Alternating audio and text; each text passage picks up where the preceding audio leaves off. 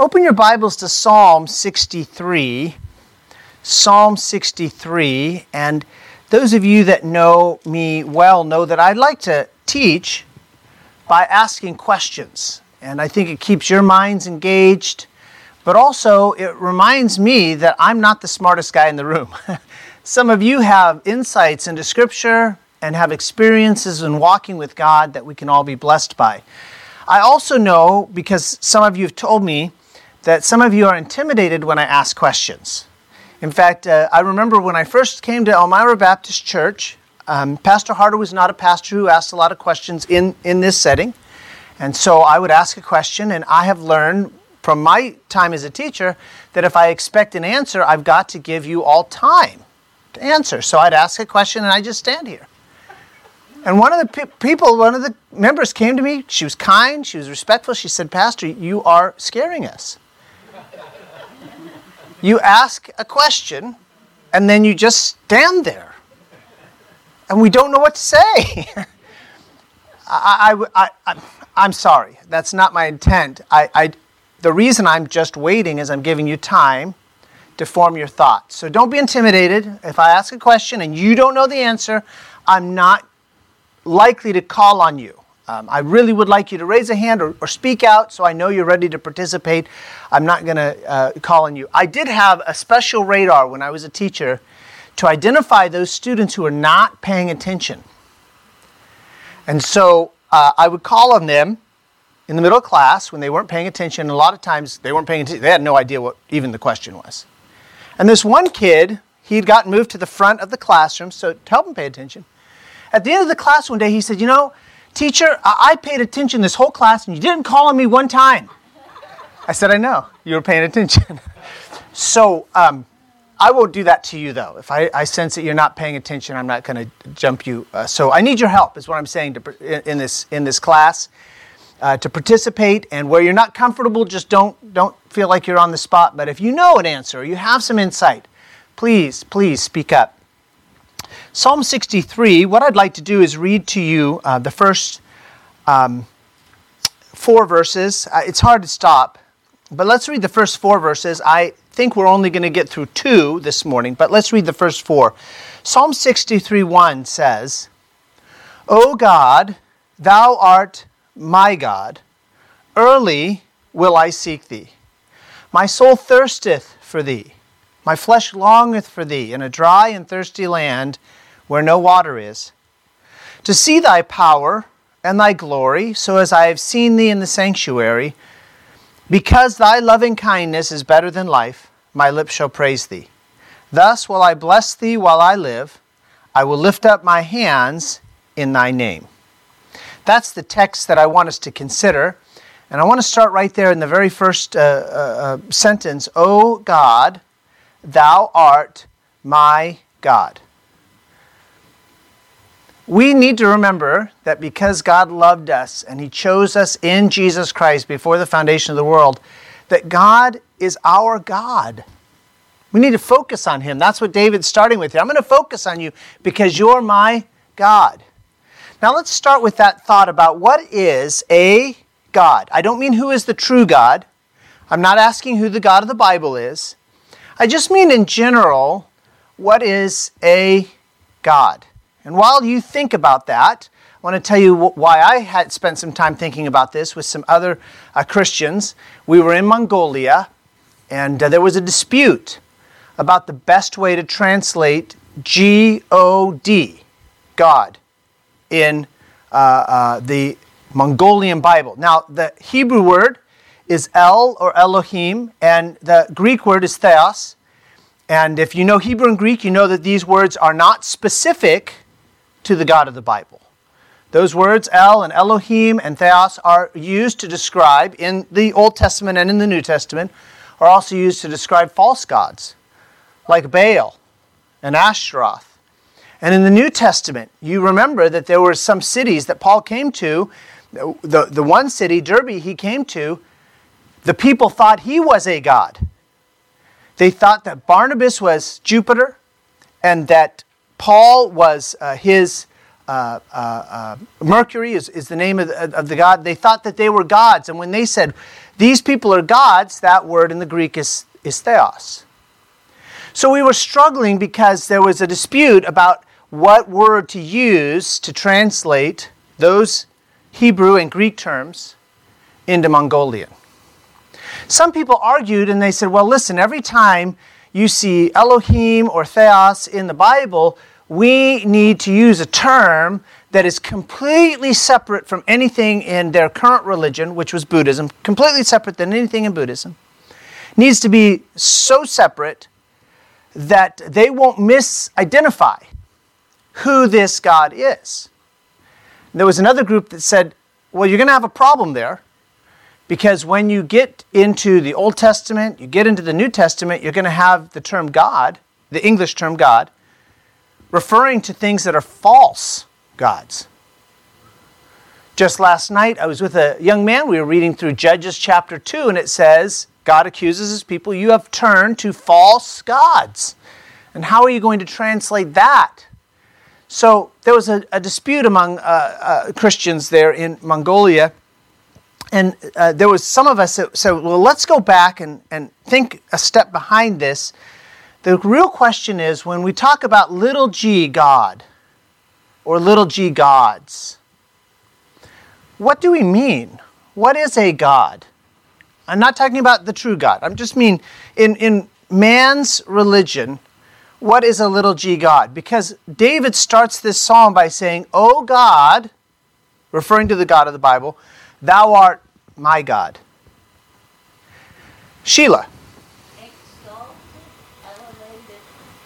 I love that. Exalted and elevated. Whether you are talking to a pantheist, well, not a pantheist, excuse me. Polytheist, that's where I was going. Whether you're talking to a polytheist or a monotheist, we all would agree that when we say the word God, we're talking about a being that is on a different level than humans. Now, unfortunately, there are liars that will tell us that humans can raise ourselves up to that level and become as gods. And where in the Bible have you heard that before, that we can become as gods?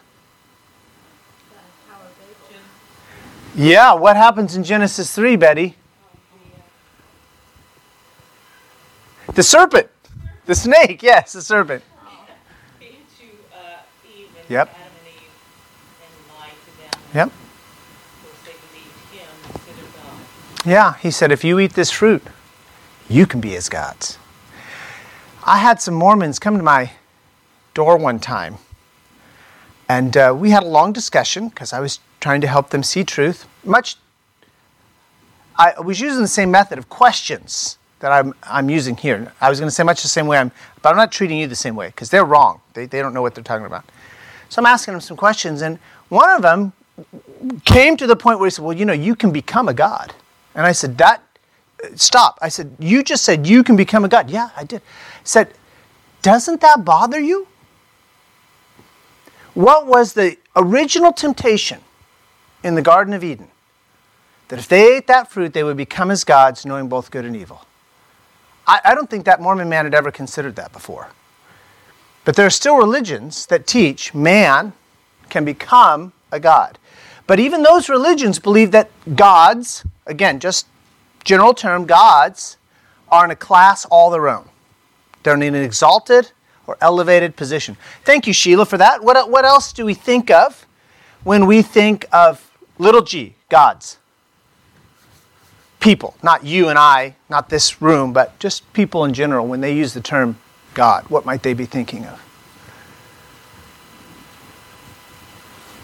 Material things. Yeah? People use, you know, anything in order to uh, make them have happiness Mhm. or to make, sometimes people think their own self Mhm. is above God, Mhm. whether it's a capital G or a small Right. g. Right. But all of these things that we will put before Him will come back and it really doesn't have a meaning. Yeah, it ends up being empty. You'll notice in your Old Testament reading that many a time, many times it'll say, "Their gods," referring to the heathen, "their gods are vanity." That's what she's saying. They're empty. You follow that path, and you get to what you think is the fulfillment, the end of that path, and you find there's nothing there. It's sort of like chasing the rainbow. Any of you ever chased a rainbow? I know, you're still looking, aren't you, sister? you know, you keep you can drive as much as you want toward that rainbow. You're never going to get to that rainbow. And a lot of people are their gods, big G little g, she's right, are really just ways they're trying to maintain control. And what's amazing about our God, the true God, is that we don't control him. We surrender to him. Now, I don't know about you, that's hard for me. Because I like to be in control, don't you? But what God asks us to do is surrender to Him. Now, many people, these, these false gods, they are trying to manipulate these gods to make them happy, to get their way, to control. And uh, that's often how we can identify that something's become a god in a person's life. They're not, they're not submitted to that God as, as I think people should be submitted to God. They're trying to manipulate that God. Peter, you had something. Yes. Yes. Personal relationship. Yeah, that's where we're headed with this. And we could talk a long time about false gods. Let's get to the true God. God wants to have a personal relationship with us. Now, it starts at salvation. You can't have a personal relationship with God unless you're His child. But you realize that it doesn't end there.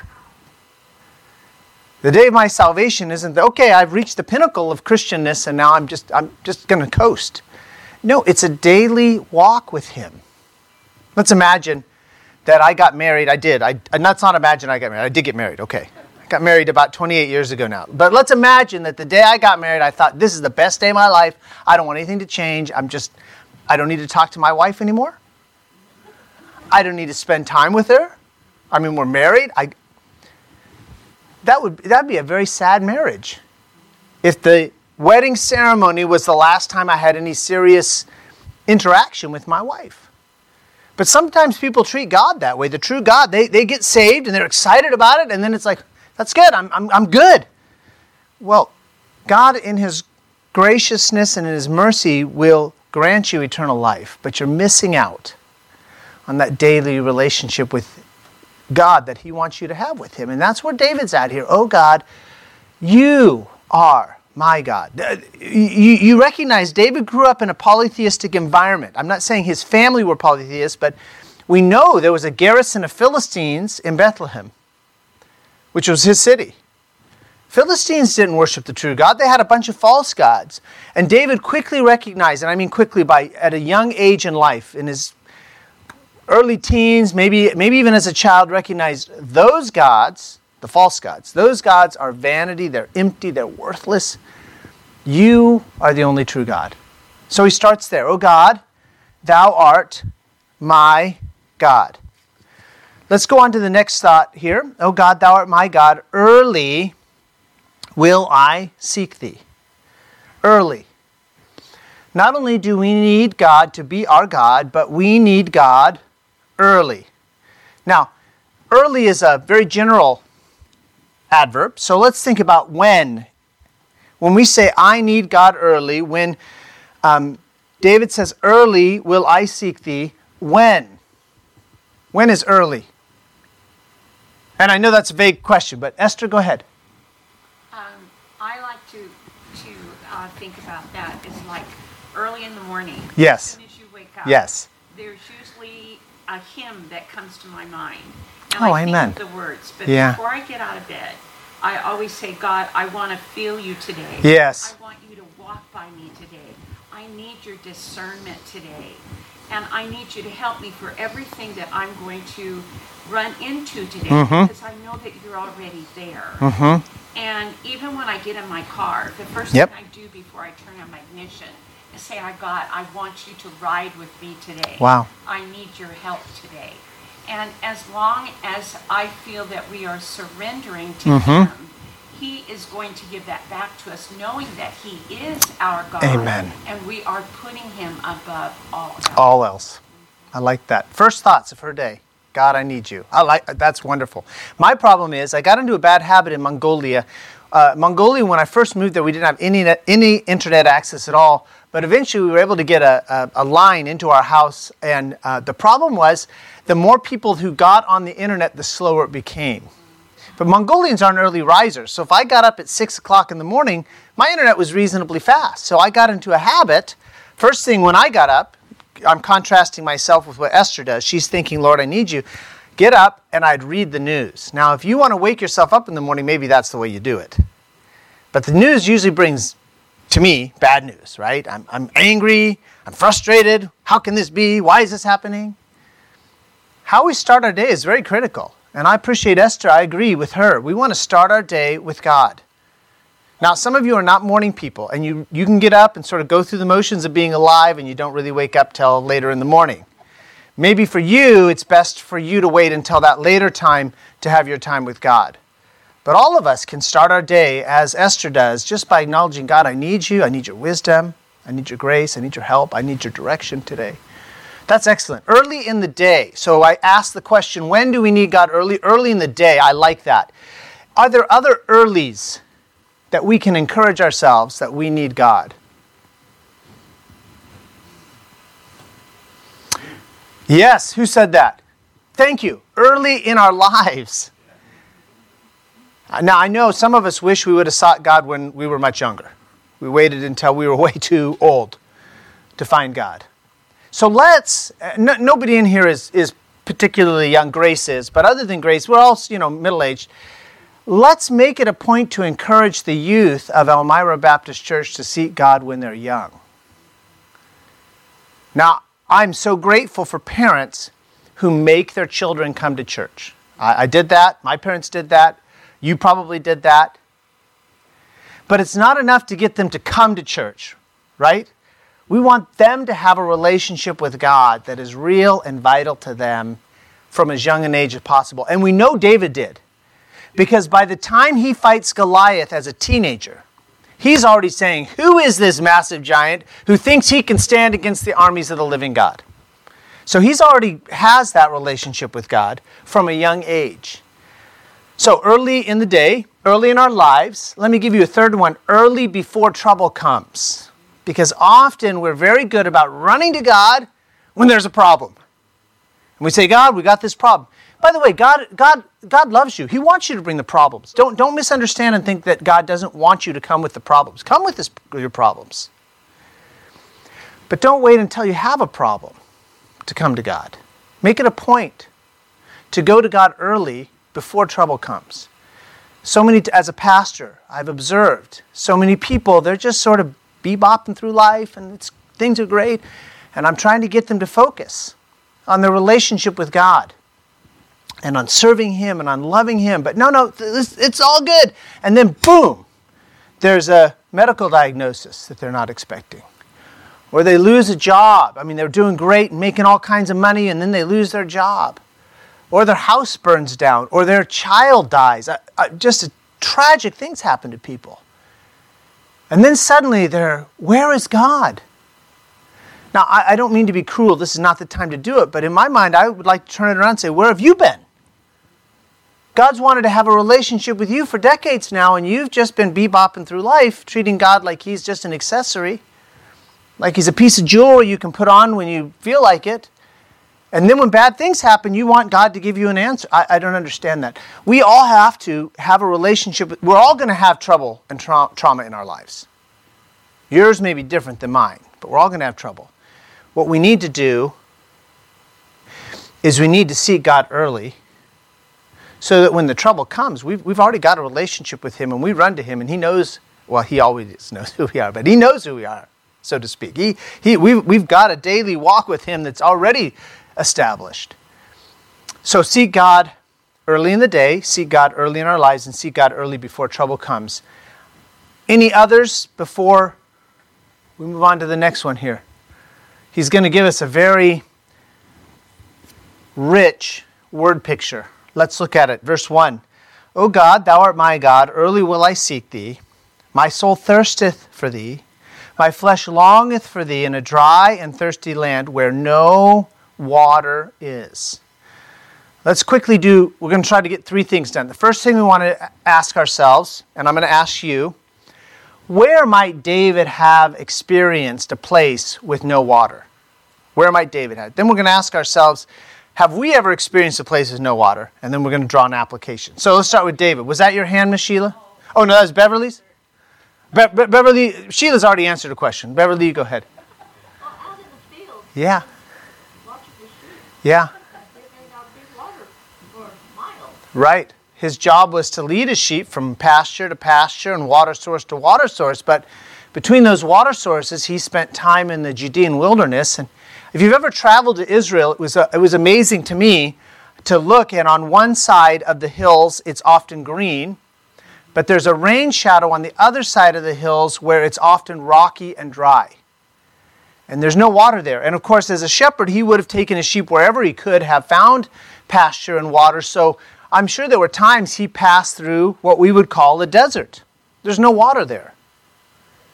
Now, it's one thing to be thirsty and then realize, oh, I'm thirsty. I, I got to go get a drink and go to the faucet or, you know, grab a water bottle, whatever. We have water constantly at hand. We don't recognize how serious it is to be without water.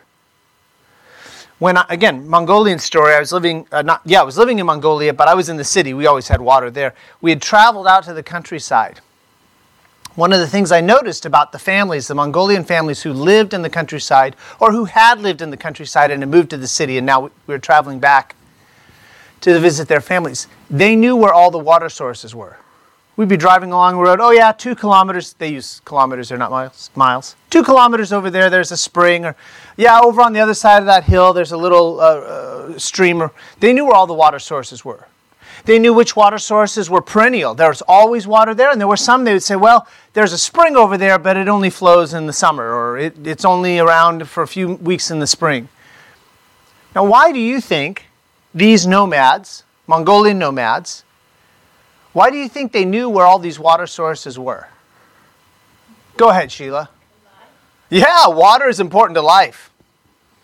And you get out where you can't find any water, you will die. You'll begin to hallucinate and you'll die quicker than a lack of food.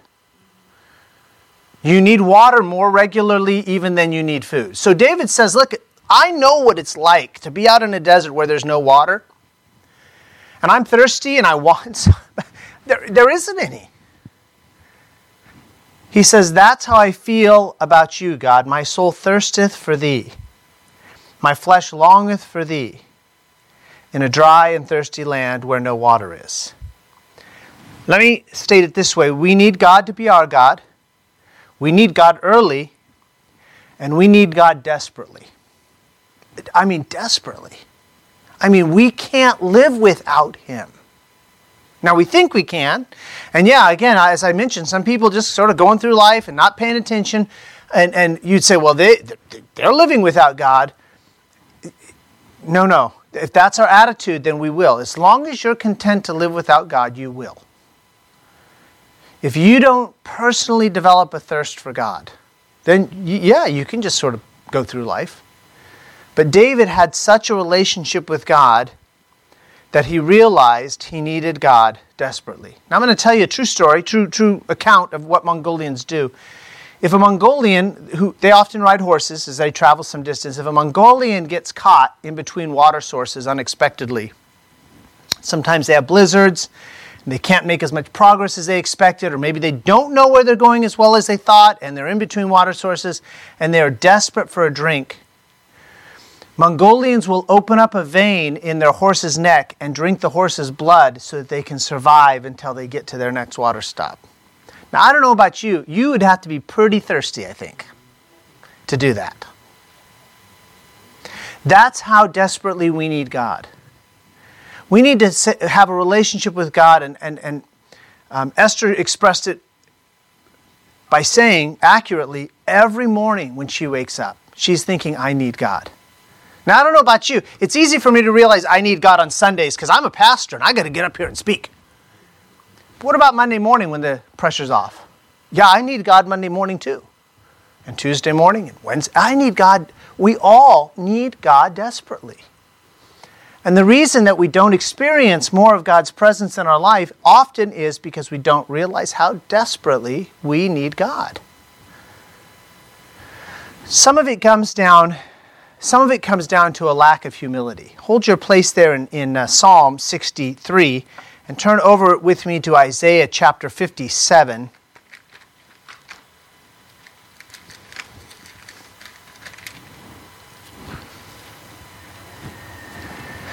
Isaiah chapter 57 and verse 15. Let me encourage you to take this verse home, and if you've not spent much time meditating on it, meditate on it. Here's Isaiah 57 15. For thus saith the high and lofty one, there's Sheila's idea of, it, of being exalted and elevated. For thus saith the high and lofty one that inhabiteth eternity. It's a reminder of God's eternal nature, whose name is holy. There's his holiness. I dwell in the high and holy place with him also that is of a contrite and humble spirit, to revive the spirit of the humble and to revive the heart of the contrite ones. In Psalm 51, David puts it this way A broken and a contrite heart, O God, thou wilt not despise. Brokenness and contrition. The humility of heart that says, God, I need you. Yes, I need God's forgiveness. Because despite knowing I ought not to, I still sin. I need God's forgiveness. I need God's grace. Because I can't live the Christian life in my own strength. I need His long suffering. The same long suffering He has for me, I need that forbearance with other people. And we could just go down the list of God's attributes. I need God desperately. And the reason that we don't have God so often is because we don't realize how desperately we need Him. So now back to Psalm 63 a broken and contrite heart. Uh, let me tell this illustration of, of this truth so I can focus on it a, f- a few more minutes here. I met a fellow one time, and he had a series of issues, sin issues, and selfishness issues that had really destroyed his marriage. And he knew that, and he was really at his wits' end. And he came to me.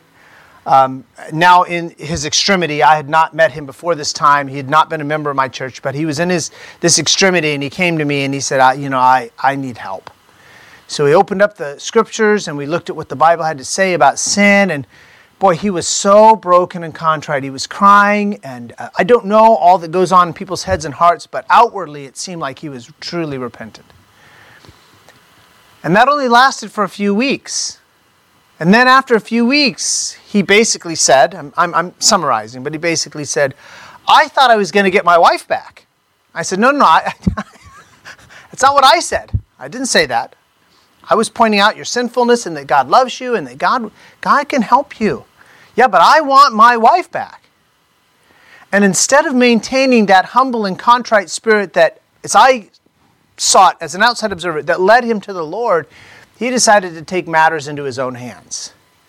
And that made him more and more frustrated as he tried to chase down his wife and just pushed her further and further away from himself. My heart goes out to him because I see what God says in Isaiah 57 15 that God dwells with the one who is broken and contrite in heart. And as long as I maintain that humble spirit and that surrendered spirit to God's will, I find life's fulfillment. I find there's joy, there's peace. I don't always get what I want, but there's joy, there's peace. There's that sense of contentment, knowing that God's going to provide all my needs.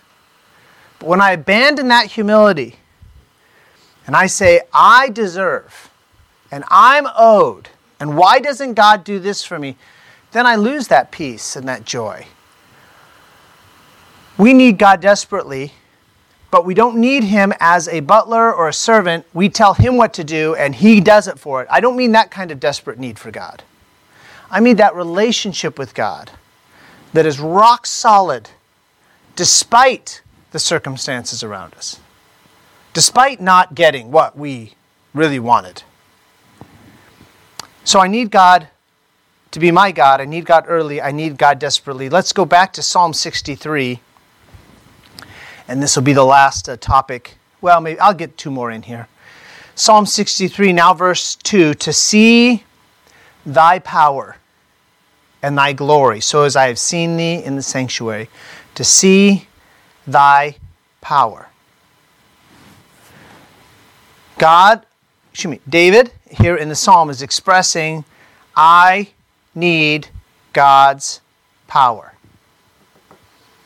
I need God's power. Now, I'm, I'm afraid, I, I think you all are mature enough, but sometimes when I'm teaching this truth to younger people, I think sometimes I'm, I'm afraid sometimes we sort of see God's power sort of like comic book character superpowers. You know, I can see through walls or I can fly. That's not the type of power that we're, we're talking about here. When, when David said, I want to see your power, yes, David had seen some pretty dramatic things in his life. He had seen uh, the Goliath, the giant, killed by a stone thrown out of his sling. But there's a lot of other things David had seen that were not quite so spectacular that were equally God's power. Let's step away from David and think about our own lives. In what ways should we expect, and in what ways do we need God's power in our daily lives? Yes, Peter. Yeah. Say that again, Peter. God helps us to see the pain and the hurt in others. We naturally are inward focused. I know my own pain, and I don't know why you don't care more about my pain. I, am being facetious here, right? Why don't you see how much hurt I'm experiencing? But you know what God does is He opens our eyes and He helps us to see there are people around us who are hurting and in pain. And we have in many many times we have a measure of help that we can give them. And then we give it to them and they slap our hand and we say, "Okay, forget it. I'm never helping you again." That's when we need God's power too to remind us that just like God loves me and is patient with me, I need to love others and be patient with them. So God's power opens our eyes to the pain and hurt of the people around us. God's power gives us the forbearance and the patience and the long suffering to continue to reach out to people as He directs us to without becoming bitter or jaded or cynical. What other ways? Those are excellent. What other ways do we need God's power just in our daily lives?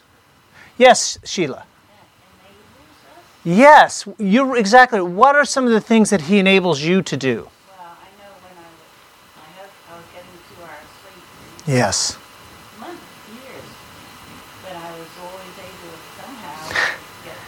Yeah. So in, in Sheila's case, a husband with a long illness, taking care of her husband, getting very little sleep, and yet somehow able to do that. Um, a similar one, uh, not that I've experienced, but these mothers with little kids. You got two or three little kids running around the house, and they get very little sleep. I don't know how. I don't know how my wife did it. I don't. I do believe that God enables us to joyfully serve others even when we lack. And that is His grace and His power in our life. That's excellent. What else do we got? These are good examples. Yes, please, Alice.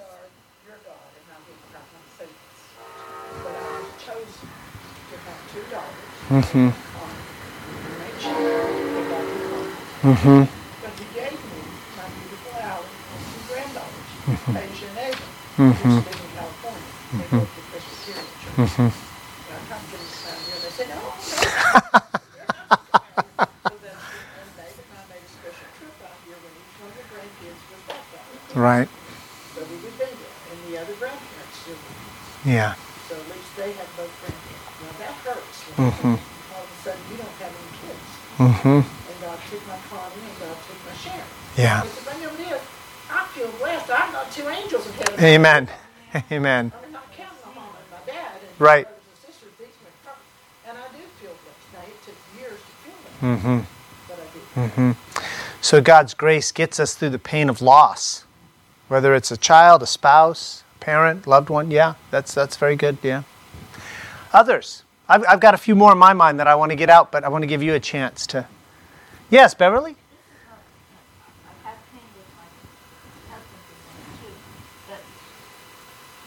ago, I had to live and, and drive from the Bay Area up to St. Helena. Mm-hmm. And I was always so thankful that when I got home, got to Napa, that, that my car stayed, got me there. And, and one time I was on the side of the road and, and I went to a house and, and I was able to use their phone Wow. uh, to call AAA and things. So God watches over us in the most ordinary things. Yes. Just getting me safely to my destination and back to where I had to be. Yes. Yes. God's uh, protection that we don't notice because nothing happens. we notice it when something happens. It's like, God, where were you? God's like, I'm I'm still here, but I've also been with you the last 25 years when you've driven without any, any trouble at all. Um, can, I was an hour, and a half without being with my husband and child because we had to sell a business. I had to finish selling the business. oh, wow. Right. I had a place to stay. But, but that year and a half was not good, Sure. but there's always, but there from it. My husband and son really bonded really well together. So I'm thankful that God put us in that situation. Yeah. I mean, it's like, Yeah. it wasn't the happiest time, but it was a learning time. Yeah, that's part of this morning's message. So I don't want to spend too much time on it, but God chooses our circumstances to build us and build our faith. And in Beverly's case, He chose for her husband and son to be in one geographic location while she sold a business and was in a different geographic location. And while that separation was difficult, God also provided grace for that as well. Can, can I tell a joke? Not to demean, make little, but this is this joke always gets me. There were two guys. They died about the same time, and they showed up at the pearly gates, and Saint Peter was there. By the way, none of this is biblical. Okay, just that's why it's a joke. Showed up at the pearly gates. One of them was a cab driver, and one of them was uh, a pastor. And the cab driver showed up first, and Peter said, "You know, God bless you, and I'm going to show you." And he took him to this just this beautiful mansion. And the pastor got all excited. He thought, boy, if the cab driver gets a mansion like that, what am I going to get? So he walked on down the road, and the houses got smaller and smaller, and pretty soon it was just this little, you know, cozy cottage. And Peter said, okay, this is where you get for eternity. And pastor said, I don't understand. I, I really don't understand. The cab driver, he gets this beautiful mansion. I just get this cozy cottage. Peter said, yeah, because while the cab driver drove, people prayed. And while you preached, people slept. So I try not to be one of those preachers who puts people to sleep because I don't want just this little cottage. No, God will be fair when we get to heaven. I'm not worried about that. But the point is, God protects us even when we're not thinking about it. Now, Esther mentioned each time she gets in her car, she prays for protection. But I'll, I'll be frank, there's a lot of times I get in my car, I don't pray for protection, and God still protects me. Isn't God good? Now, I need to pray more for protection. I agree with Esther. But God is good even when we are not even thinking about Him.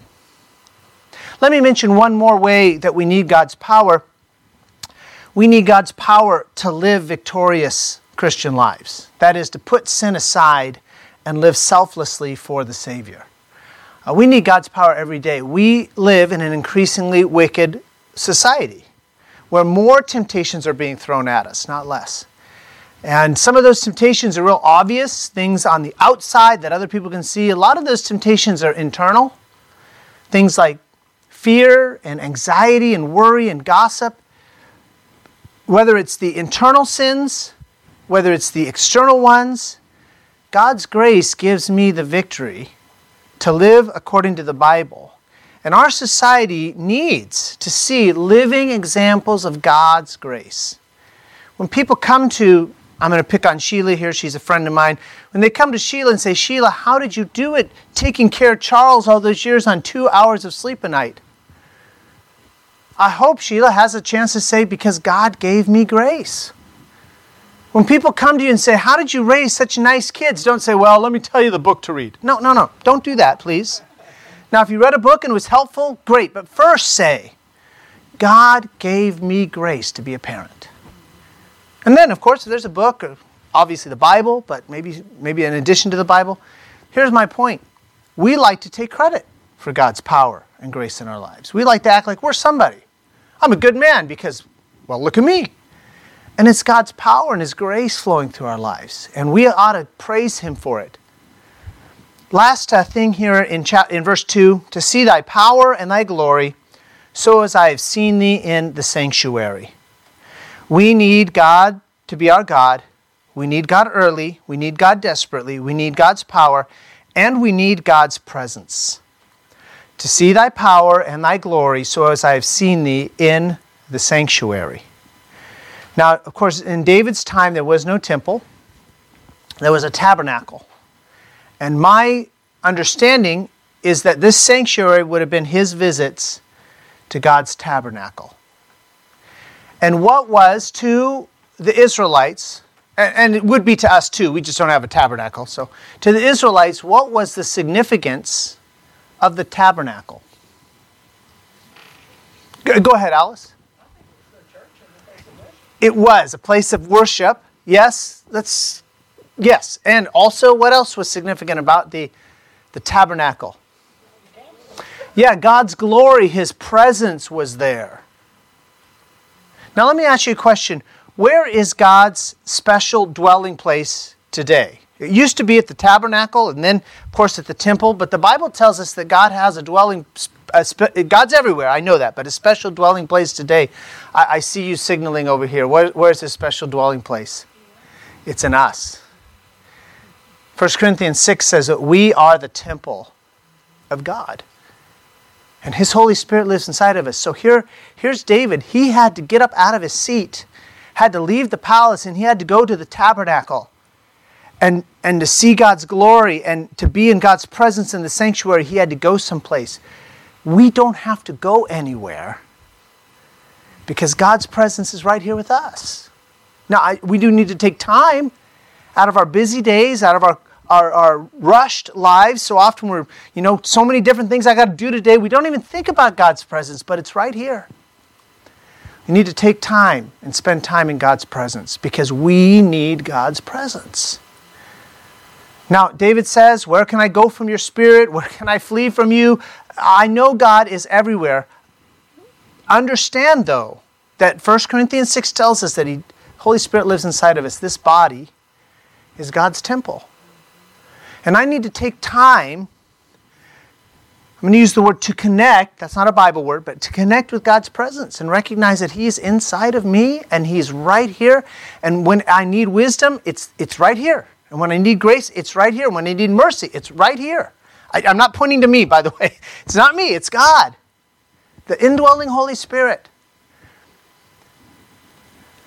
I need God to be my God. I need God early. I need God desperately. I need God's power, and I need God's presence. I want to challenge us today to take some time to meditate on this scripture, Isaiah 57 15.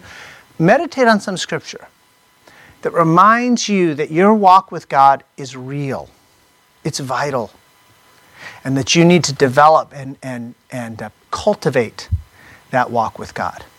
Father, thank you for the folks that have come this morning. I know some of them, they've, they've probably struggled just to get uh, out of bed and to get dressed and to get here, and yet they made it. They made it a priority. And I know, speaking for us, for myself, and for those that have worked to get here, we came because we did want to see your presence as Alice said, we want this to be our tabernacle where we leave our place of, of comfort and, and dailiness and spend dedicated time to meet with you.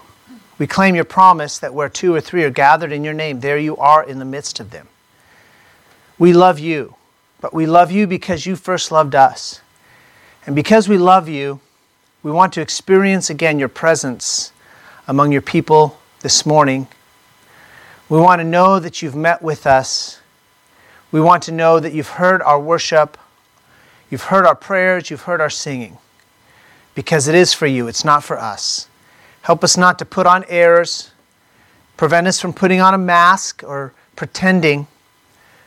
May we come to you authentically, without pretense to worship you this morning. Where there's sin, may we be quick to confess it and ask for your forgiveness and, and, and rejoice in your mercy. Where there's discouragement, may we give that to you and allow your encouragement and your grace to fill our hearts. Where there's pride, Where there's pride, Father, we need humility. And I hesitate to ask you to humble us, but that's what we need. We need to be submitted to you. So help us with our humility. Give us a broken and a contrite heart, because you dwell with those who have a broken and a contrite heart. And you do not despise that type of heart. So help us, Lord, to be humble before you. Thank you for gathering the folks today, for the folks that are still to come.